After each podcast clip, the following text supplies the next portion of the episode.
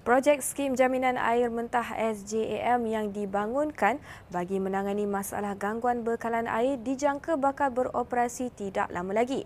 Datuk Menteri Besar Datuk Seri Amiruddin Syari berkata ketika ini projek membabitkan empat pakej merangkumi proses pengepaman, pembinaan rumah pam, kolam takungan dan lencongan sungai di tahap 51%. Katanya projek yang dirancang dan dilaksanakan sejak 2020 itu dijangka siap menjelang Oktober ini namun disebabkan terdapat banyak peringkat antaranya proses percubaan dan simulasi ia dijangka berfungsi awal tahun hadapan.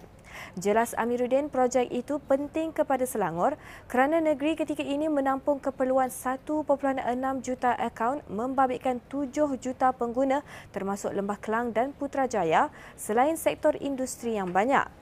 Amiruddin berkata projek dibiayai sepenuhnya oleh kerajaan negeri dilaksanakan selepas negeri ini berdepan banyak insiden gangguan bekalan air hingga menjejaskan rutin harian.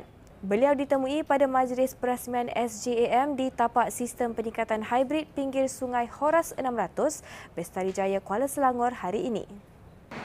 InsyaAllah, tahun-tahun mendatang menjelang tahun 2026, kita akan dapat ekstrak ataupun menyedut ataupun menggunakan Sungai Sungai Kelang kali pertama dalam sejarah apabila loji rawatan air Sungai Rasau kita lengkap dan dapat sempurna dibina dan dapat sempurna disiapkan. Dan kita ada tiga lembangan sungai, iaitu lembangan Sungai Selangor, lembangan Sungai Langat dan lembangan Sungai Kelang yang akan digunakan sebagai sumber air mentah kepada seluruh air operasi air sama ada yang melibatkan negeri Selangor dan juga yang melibatkan uh, uh, Putrajaya serta Kuala Lumpur.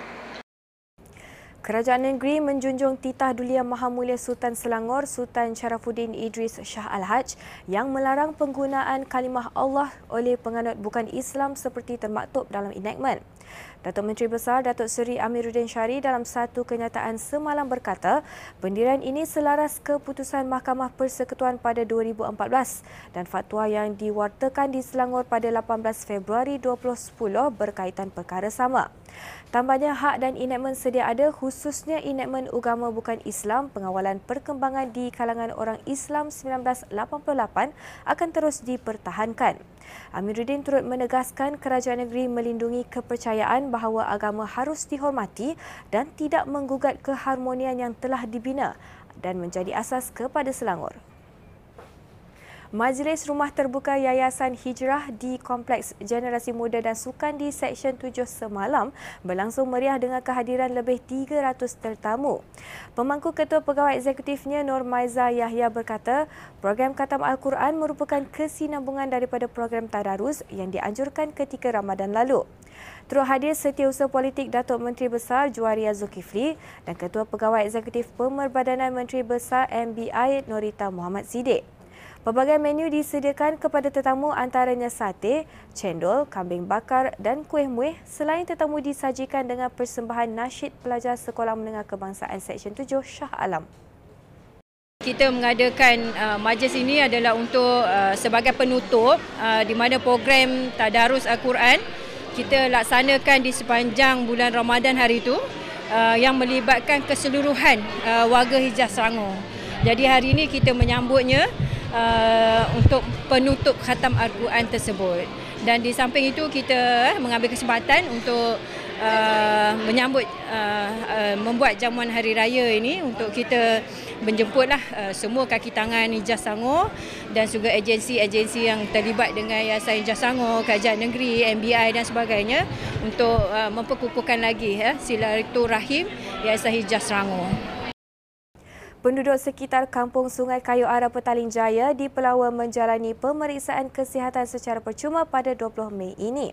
Menerusi perkongsian di Facebook Ahli Dewan Negeri Bandar Utama Jamaliah Jamaluddin berkata, program anjuran Pusat Khidmat Dewan Undangan Negeri Bandar Utama dengan kerjasama Hospital Asunta itu akan dijalankan bermula 8.30 pagi hingga 12.30 hari di Balai Raya Kampung Sungai Kayu Ara. Kongsinya syarat-syarat pendaftaran mestilah warga negara Malaysia berpendapat pendapatan RM2,500 ke bawah dan mereka ingin memohon kad Social Welfare Outpatient SWOP Hospital Asunta boleh sertakan salinan slip gaji atau bukti pendapatan bulanan atau surat pengesahan penerima bantuan Jabatan Kebajikan Masyarakat JKM. Untuk pertanyaan lanjut, hubungi 016 6849 371.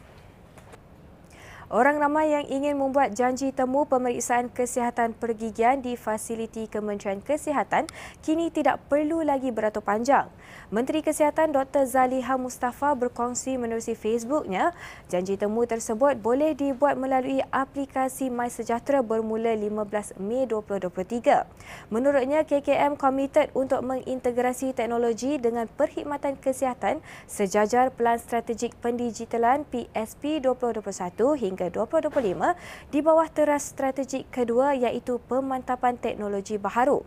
Beliau juga berharap agar inisiatif ini dapat menjimatkan masa pesakit menunggu rawatan sekaligus meningkatkan efisiensi sistem perkhidmatan kesihatan pergigian negara. Sekian semasa hari ini terus layari platform digital kami dengan carian media Selangor dan Selangor TV.